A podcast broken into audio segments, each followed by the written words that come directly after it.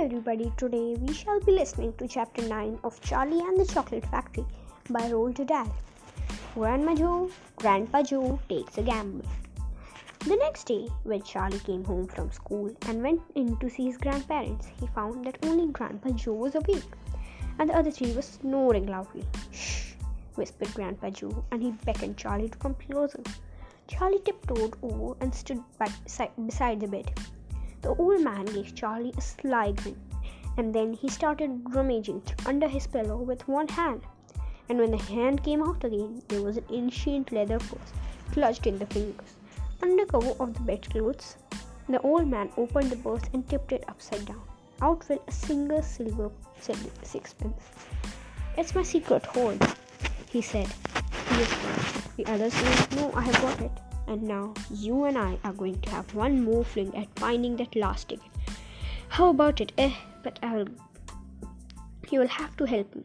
Are you sure you want to spend your money on that, Grandpa? Charlie whispered.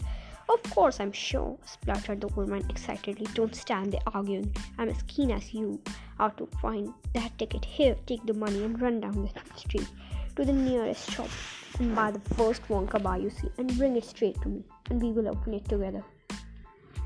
Charlie opened, took the little silver coin, and slipped quickly out of the room. In five minutes, he was back. Have you got it? whispered Grandpa Joe, his eyes shining with excitement. Grand- Charlie nodded, nodded, and he held out his bar of chocolate. Wonka's Nutty Crunch Surprise, it said on the wrapper. Good, the old man whispered, sitting up to the bed and rubbing his hand. Now come over here and sit closer to me, and we will open it together. Are you ready? Yes, Charlie said. I'm ready. All right, you tear off the first bit. No, Charlie said. You paid for it. You do it all.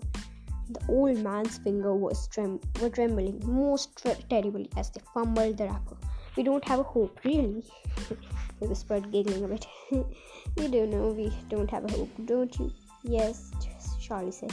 I know that. They looked at each other and they both started giggling nervously. Mind you, said Grandpa Joe, there's just the tiny chance that it might be the one. Don't you th- agree? Yes, Charlie said. Of course. Why don't you open it, Grandpa? All in good time, my boy. All in good time. Which end do you think I ought to open first? That corner, the one furthest from you.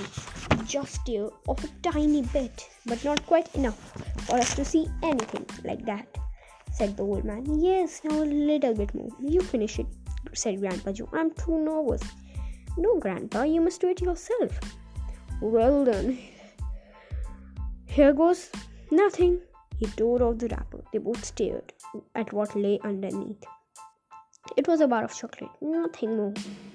At all at once, they both saw the funny side of the whole thing and burst into peals of laughter. What on earth's going on? cried Grandpa Josephine, waking up suddenly. Nothing, said Grandpa Joe. You go back to sleep. Thank you.